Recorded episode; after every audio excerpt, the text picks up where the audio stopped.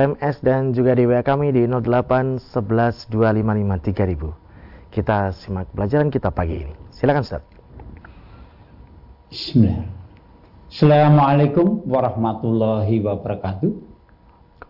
Innal hamdalillah nahmadu wa nasta'inu wa nastaghfiruh wa na'udzu billahi min syururi anfusina wa min sayyiati a'malina may yahdihillahu fala mudhillalah wa may yudlil fala hadiyalah asyhadu an la ilaha illallah wa asyhadu anna muhammadan abduhu wa rasuluh. Amma ba'd. Allah Ta'ala fil Qur'anul Karim A'udzu billahi minasyaitonir rajim. Ya ayyuhalladzina amanu taqullaha haqqa tuqatih wa la tamutunna illa wa antum muslimun. Ya. Kalau Nabi sallallahu alaihi wasallam fil hadis sahih ya khairukum man ta'alamal Qur'ana wa 'alam. Bapak Ibu dan saudara sekalian yang insya Allah dimuliakan Allah syukur alhamdulillah atas izin nikmat dan bimbingannya ya, sehingga kita masih diberi suatu kesempatan yang mulia untuk bisa bertemu pada forum yang mulia ini dalam rangka meningkatkan kualitas keilmuan kita dan sekaligus meningkatkan kualitas ketakwaan kita. Bapak Ibu dan saudara sekalian yang insya Allah dimuliakan Allah pecinta program unggulan Pacar Hidayah yang insya Allah dimuliakan Allah pada pagi yang cerah ini kita akan melanjutkan ya, bahasan kita bagaimana kita meningkatkan kualitas keilmuan kita yang akhirnya nanti bisa kita realisasikan dalam bentuk amal soleh kita.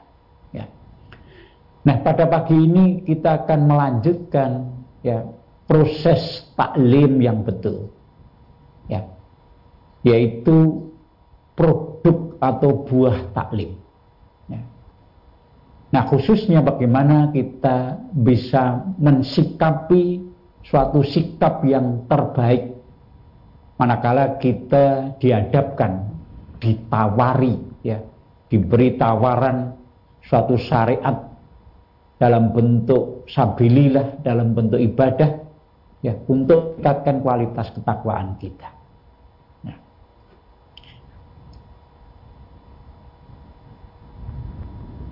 Limita,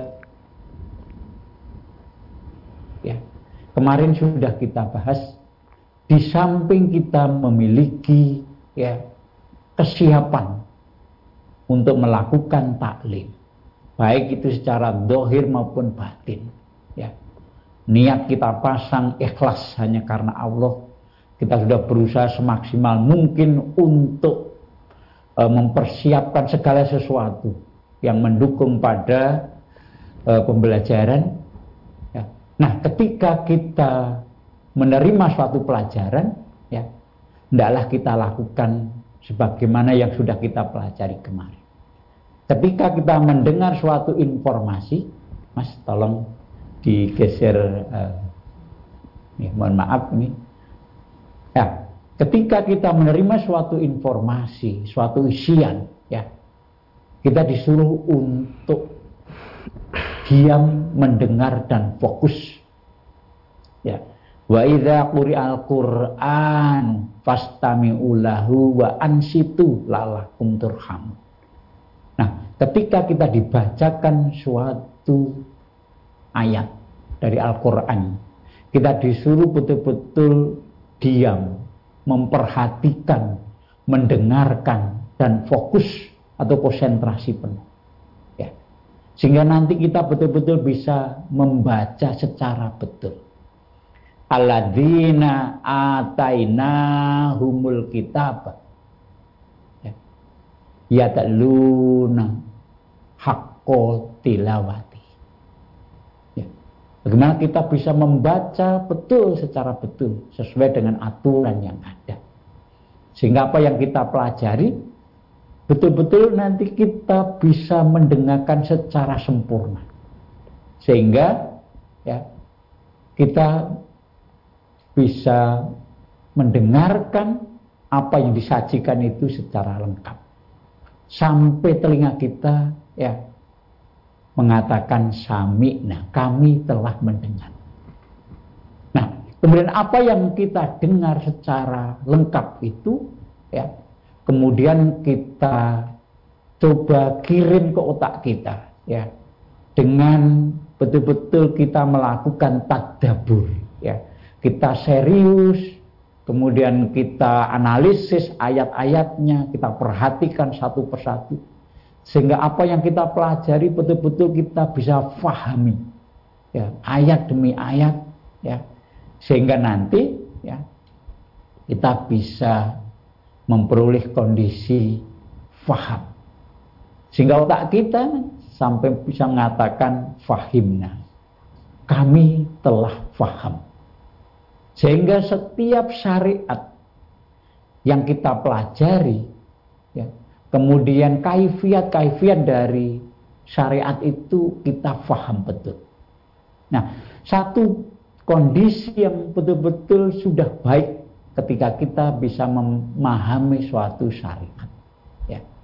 Di banyak ayat maupun hadis disebutkan uh, status faham itu. Ya. Salah satunya ketika kita berdoa untuk kita mau taklim, salah satunya adalah Robbi zidni ilma warizukni fah. Kita minta pada Allah untuk ditambahkan ilmu yang bermanfaat dan diberikan suatu kefahaman.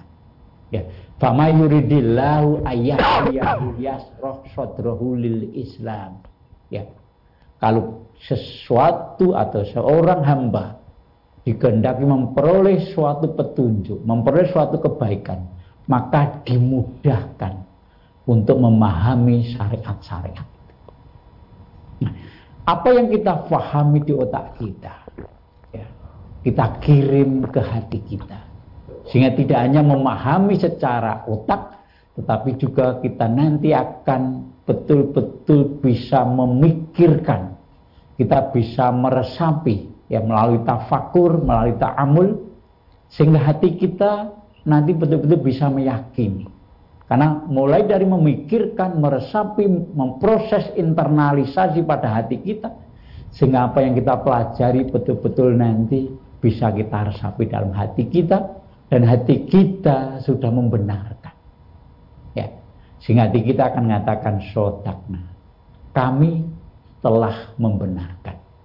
Nah, kalau hati sudah membenarkan, hati adalah manajernya organ tubuh kita. Hati adalah pemimpinnya dari organ tubuh kita. Sehingga apa yang difahami, yang diyakini hati, maka akan diserukan kepada seluruh organ tubuh untuk mengamalkan. Sehingga muncullah nanti kata atau. Nah, kami telah siap untuk mengamalkan. Sehingga Bapak Ibu sekalian, mulai dari sami'na wa fahimna wa sodakna sampai wa atokna. Kita sebut dengan sami'na wa atokna. Itulah ending, ya, akhir dari suatu proses pembelajaran.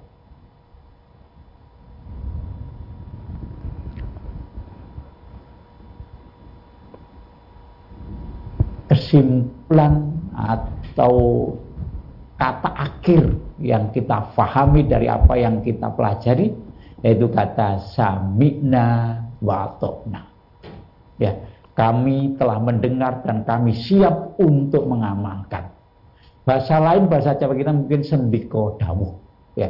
Atau labaik, labaik ya Allah, labaik ya Rasul. Ya, bahasa kita adalah sendiko dawuh, siap laksanakan dan sebagainya. Ya. Inilah dari ending suatu pembelajaran suatu taklim yang benar. Mari kita coba kita e, terapkan nanti ya pada pembelajaran yang kita lakukan pada pagi hari ini. Bapak Ibu dan saudara sekalian, bagaimana kita bisa mentargetkan target yang kita e, tulis di depan ini yaitu sami'na wa to'na baik ya siap laksanakan atau sendiko dawuh ya kita mulai ketika kita melakukan taklim, kemudian kita dihadapkan suatu syariat. Nah inilah bagaimana terapan teskis apakah taklim yang kita lakukan itu betul-betul nanti berbuah atau tidak.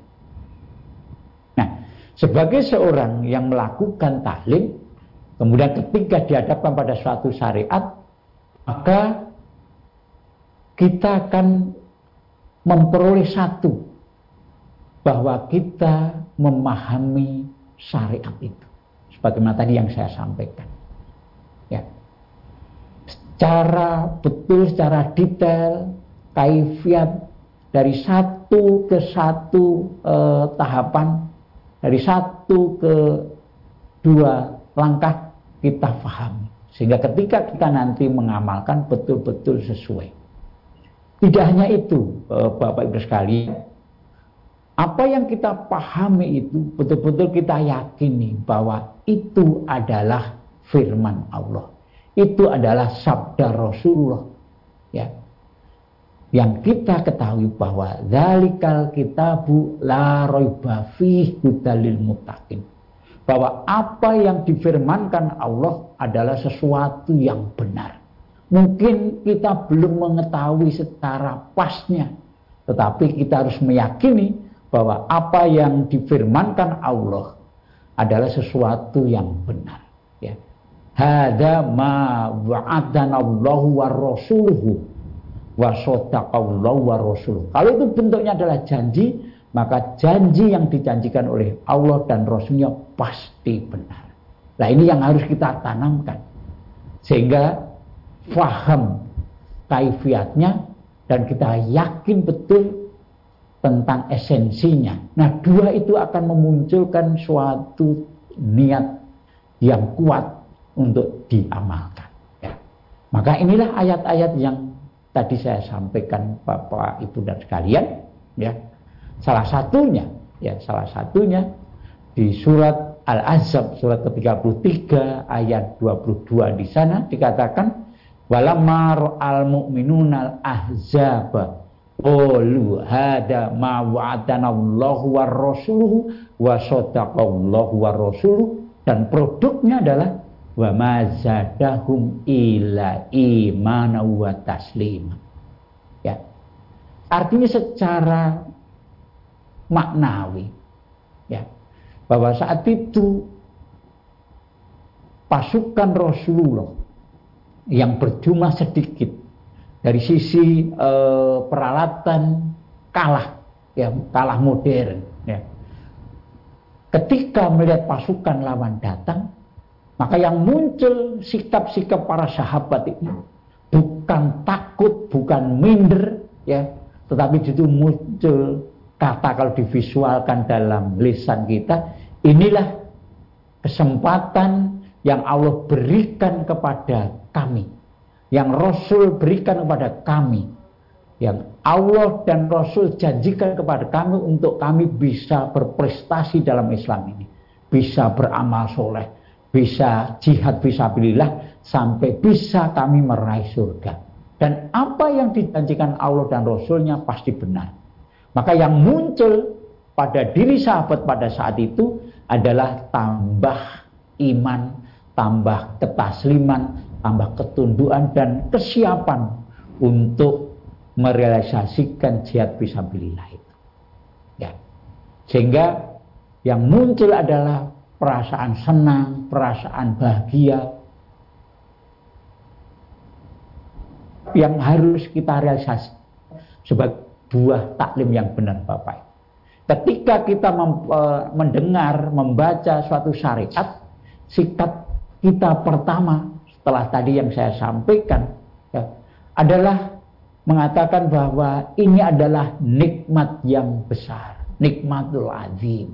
Ini adalah kesempatan untuk beramal soleh. Ini adalah suatu kesempatan untuk saya bisa memperoleh pahala, memperoleh cinta Allah, memperoleh derajat yang lebih tinggi. Ya, ini adalah kesempatan untuk atijaratu Allah, bisnis transaksi dengan Allah dan transaksi dengan Allah dikatakan at-tijaratul lang tabu. suatu bisnis, suatu perniagaan yang tidak pernah merugi. Sampai akhirnya bahwa suatu aktivitas yang penuh berkah. Inilah sikap pertama ketika kita e, mendengar, membaca suatu syariat ditawarkan kepada kita. Kemudian, bagaimana setelah kita mengatakan bahwa itu adalah nikmat yang sangat besar, maka yang muncul pada diri kita adalah sarkus sodaru. Ya. Sarkus sodaru. Yaitu lapang dada. Welcome. Kita bahagia, kita bangga. Untuk kita kita katakan hada min fadli robbi liyabluwani an ashkur an akbur. Ini adalah suatu nikmat karunia dari Allah untuk menguji aku apakah aku mensyukuri nikmat yang aku terima atau aku kufur. Kalau kita sadar bahwa kita baru diuji, maka kita akan berusaha untuk bisa mensyukuri. Kalau kita bersyukur, Allah janji la in sakartum la azidanakum wala ing fatur wala ing kafartum inna adzabi lasadid kalau kita bersyukur maka Allah akan tambah ya nikmat itu. Allah akan buka keran-keran nikmat yang lain sehingga kita bisa memperoleh nikmat-nikmatnya. Dan perlu diketahui bahwa nikmat yang paling kita butuhkan yang memberikan menjadikan kita menjadi baik itu adalah Allah. Sehingga apa pun yang diberikan Allah nanti harus kita syukuri karena itu yang terbaik untuk kita. Ya. Sehingga muncullah kata sarkus sodor, lapang dada. Nah salah satunya Bapak Ibu sekalian, ketika Nabi Musa diperintah oleh Allah, idhab ila fir'aun, ya, innahu ya, datangi dakwai Fir'aun karena sesungguhnya dia termasuk orang-orang yang melampaui batas. Nah pada saat itu ya Nabi Musa juga berdoa. Rob bizidni il. Saya ulangi ya. Robis rohli sadari. Bayasirli amri. Wahlum data milisani yaplohu. Pada surat Toha ayat 25 sampai 28 sana. Ya Allah lapangkanlah dadaku. Ya. Kemudian lepaskanlah kekakuan lidahku atau pembicaraanku. Sehingga mereka, Fir'aun dan e, bala tentaranya itu betul-betul bisa memahami apa yang aku katakan, aku jelaskan. Robis rohli sodri. Kata sarfus sodri, lapang dada. Maka akan muncul nanti. Ketika kita hada min fadli robi itu adalah bentuk syukur kita dalam hati kita. Syukur fikol yang mengatakan bahwa ini adalah karunia dari Allah. Ini adalah fadilah dari Allah. Ini adalah rahmat dari Allah. Bukan semata-mata kerja kita. Tetapi ini adalah rahmat fadilah ya karunia dari Allah. Itulah syukur dalam hati kita. Kemudian syukur dalam lisan kita, syukur fil lisan kita katakan alhamdulillah, segala puji bagi Allah.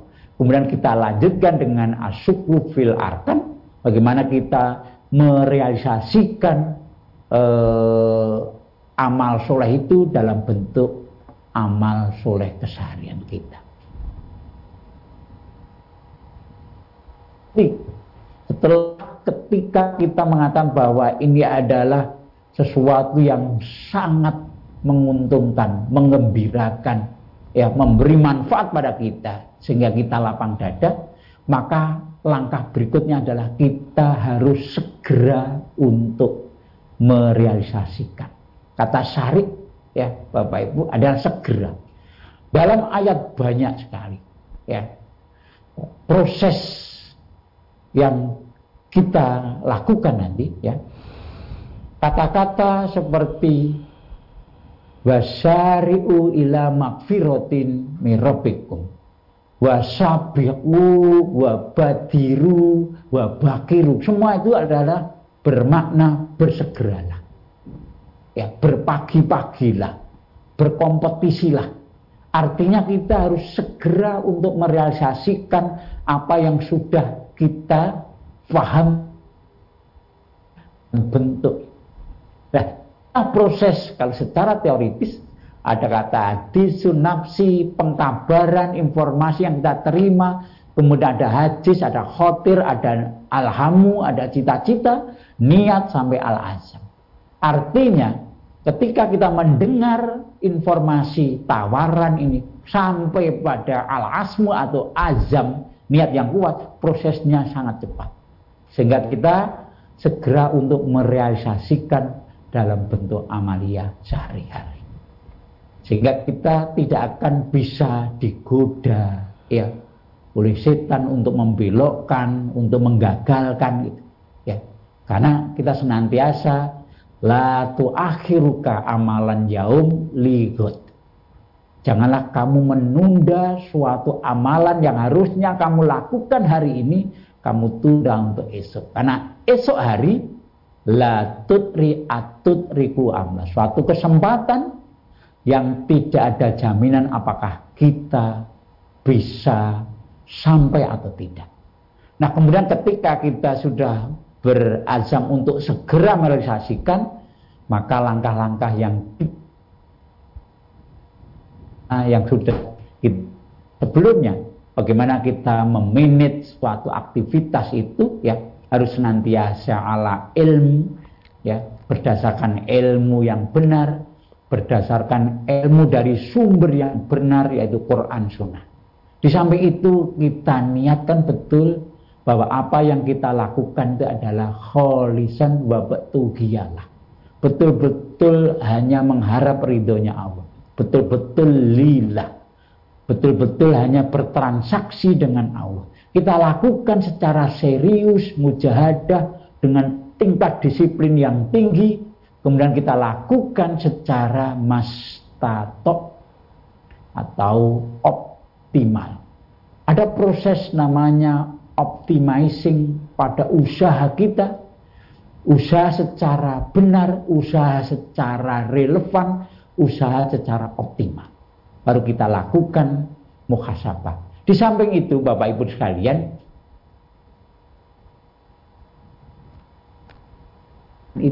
kita senantiasa hadirkan nama Allah ya secara eh, nama ya maupun secara kekuasaannya. Kita betul-betul dari kata Asmaul Husna itu kita memahami makna dari nama. Di samping itu kita juga memahami eh, kekuasaan Allah pada nama yang dimiliki itu. Sehingga kita bisa betul-betul merasa terkontrol, kita betul-betul merasa dibersamai, merasa dikontrol oleh Allah, dekat dengan Allah, sehingga kita akan lebih serius ya ketika kita beramal soleh. Kita akan senantiasa serius karena kita betul-betul didekati, dikontrol dan dinilai oleh Allah. Di samping itu akan muncul keikhlasan kita, di samping itu akan memunculkan akhlak yang mulia. Nah, setelah itu kita lakukan penjagaan yang serius, yang betul-betul ketat terhadap amal-amal yang kita lakukan. Sehingga amal-amal yang kita lakukan betul-betul terjaga dari ya gugurnya nilai pahalanya ya maupun berkurangnya nilai pahala.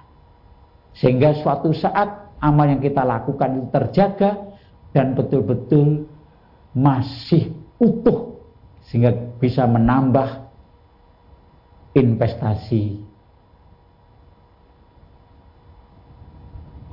bahwa taklim nanti akan menambah ilmu kita zid ilmin tambah ilmu kita harus realisasikan sehingga kita tambah amal nah tambah amal harus kita eh, targetkan untuk bisa menambah pahala kita, tabungan pahala kita. Sehingga dengan menjaga amal soleh kita, kita menambah investasi tabungan surga kita. Disebut dengan kanzun min kunuzil akhirat. Tabungan investasi akhirat dan kita ya kita termasuk orang-orang yang beruntung. Saya pikir itu dulu Mas Tommy dan Bapak Ibu sekalian sebagai intro, sebagai bahan untuk diskusi ya mudah-mudahan apa yang saya sampaikan atau apa yang kita bahas betul-betul bisa dipahami kemudian nanti kita realisasikan dalam bentuk amaliat soleh keseharian kita. Ya baik. Baik pemirsa kami harapkan anda bisa bergabung bersama kami di line telepon 02716793000 SMS dan juga di WA kami di 08 11 255 namun sebelumnya kita akan simak beberapa informasi dalam rangkaian jeda pariwara berikut ini. Pemirsa channel terpilih MTA TV di mana pun Anda berada, di...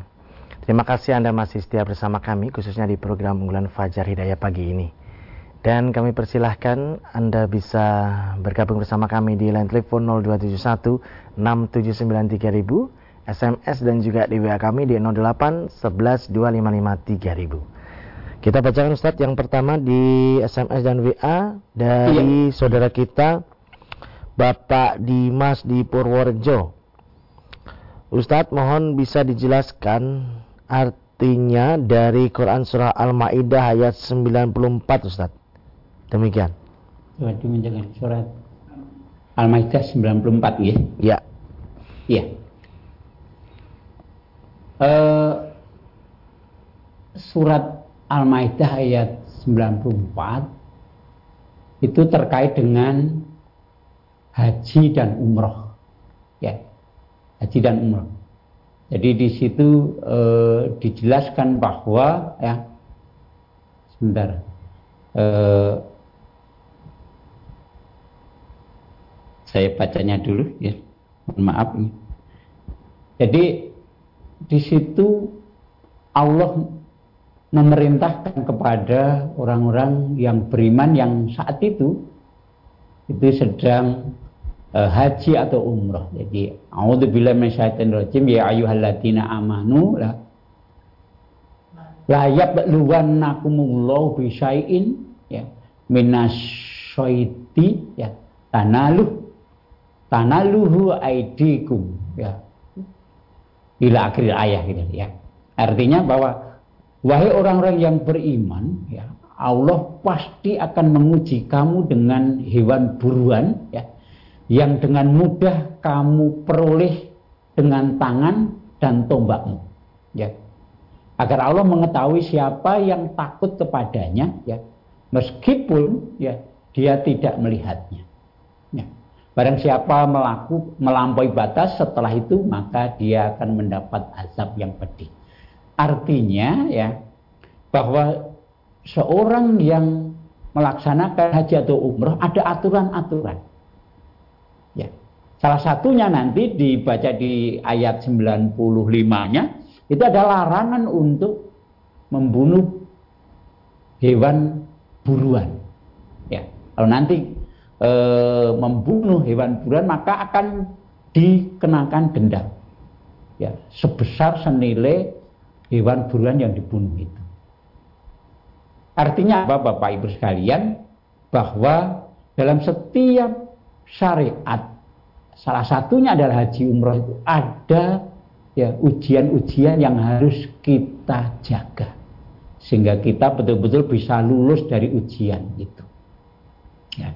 Salah satunya tadi adalah membunuh e, hewan buruan ketika posisi ikrom Kemudian atau nanti ada kita tidak boleh rofas, kita tidak boleh berkata jorok, kita tidak boleh berbantah-bantahan.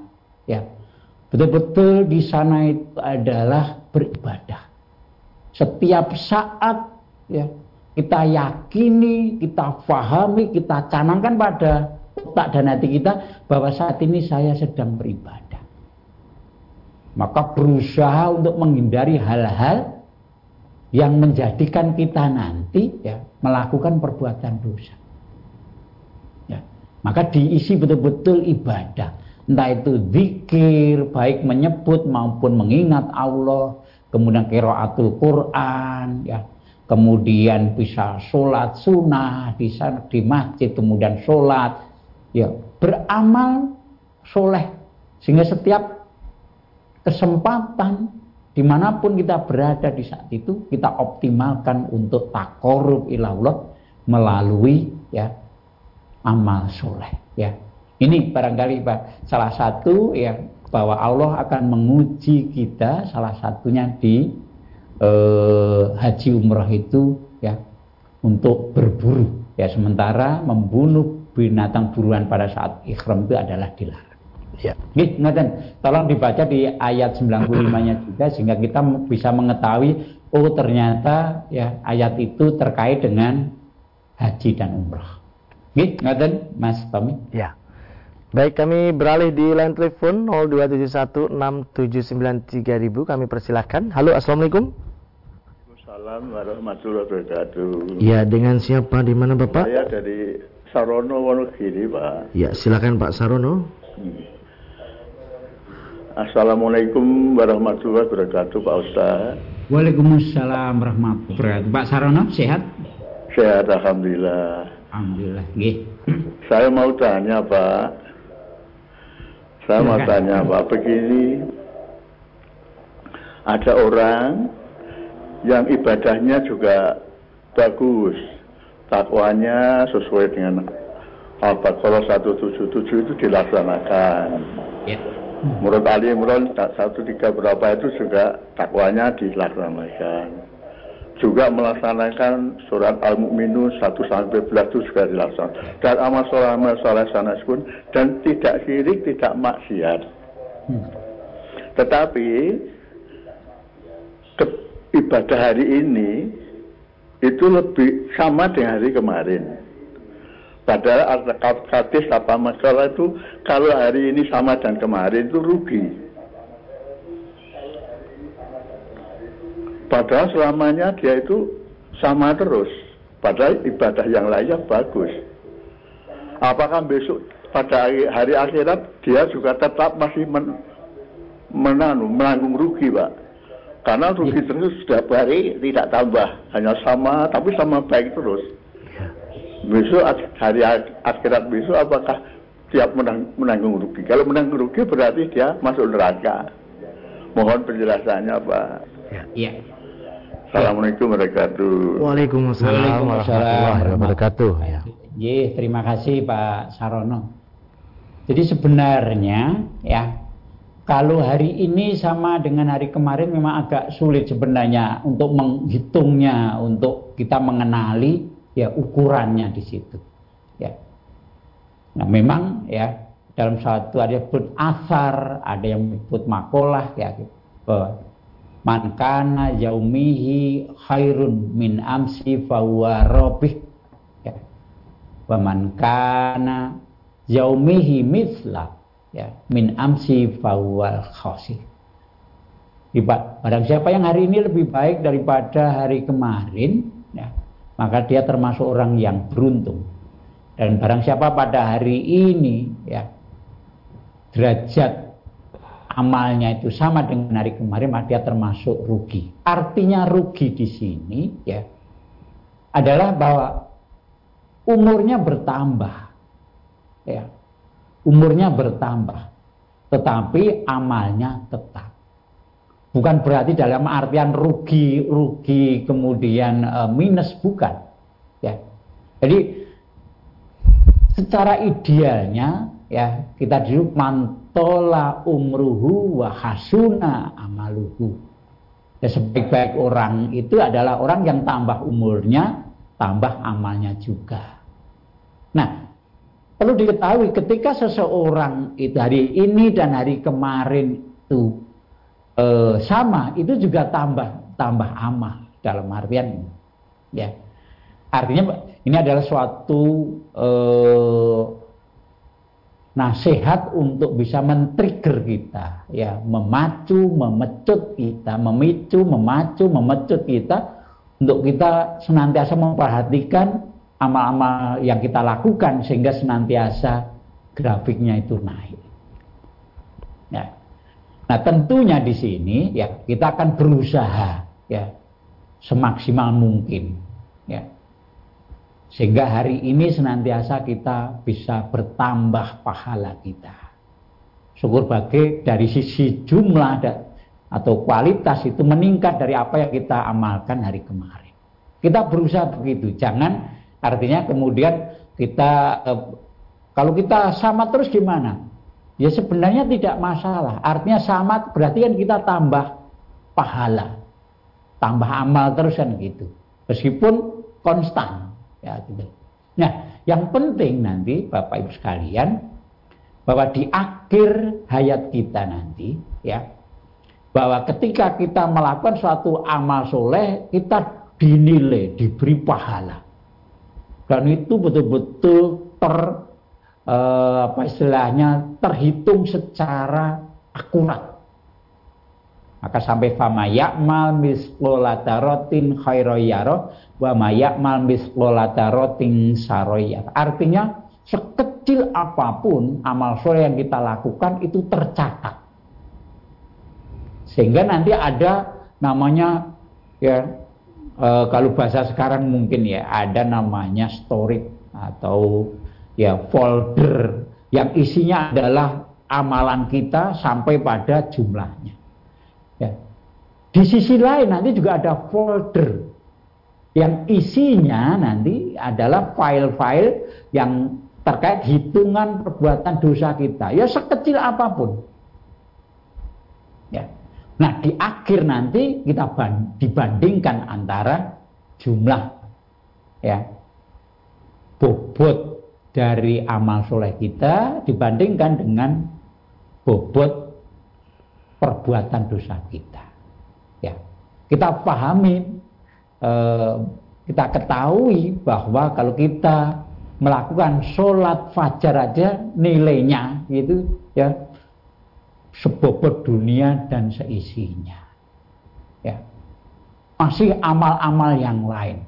Satu amal kebaikan diting, dilipatkan lipat gandakan 700 kali sampai e, tidak terbatas. Artinya kalau secara ya perhitungan drap itu kasar, mestinya seorang mukmin yang mempelajari tadi yang jenengan sampaikan mempelajari e, Quran Sunnah artinya ngaji, kemudian mengamalkan, kemudian juga e, beramal soleh, kemudian e, berakhlak mulia, ya mestinya idealnya kalau betul-betul itu ya mestinya fa termasuk fa amma man saqulat mawazinuhu bahwa fi isyati Ya, idealnya begitu.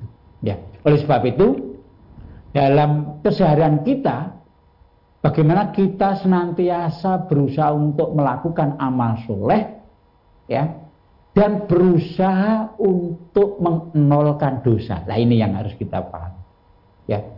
Sehingga hari-hari eh, ke depan itu, ya, yang kita lakukan adalah amal soleh. Perbuatan dosa kita berusaha untuk kita hindari.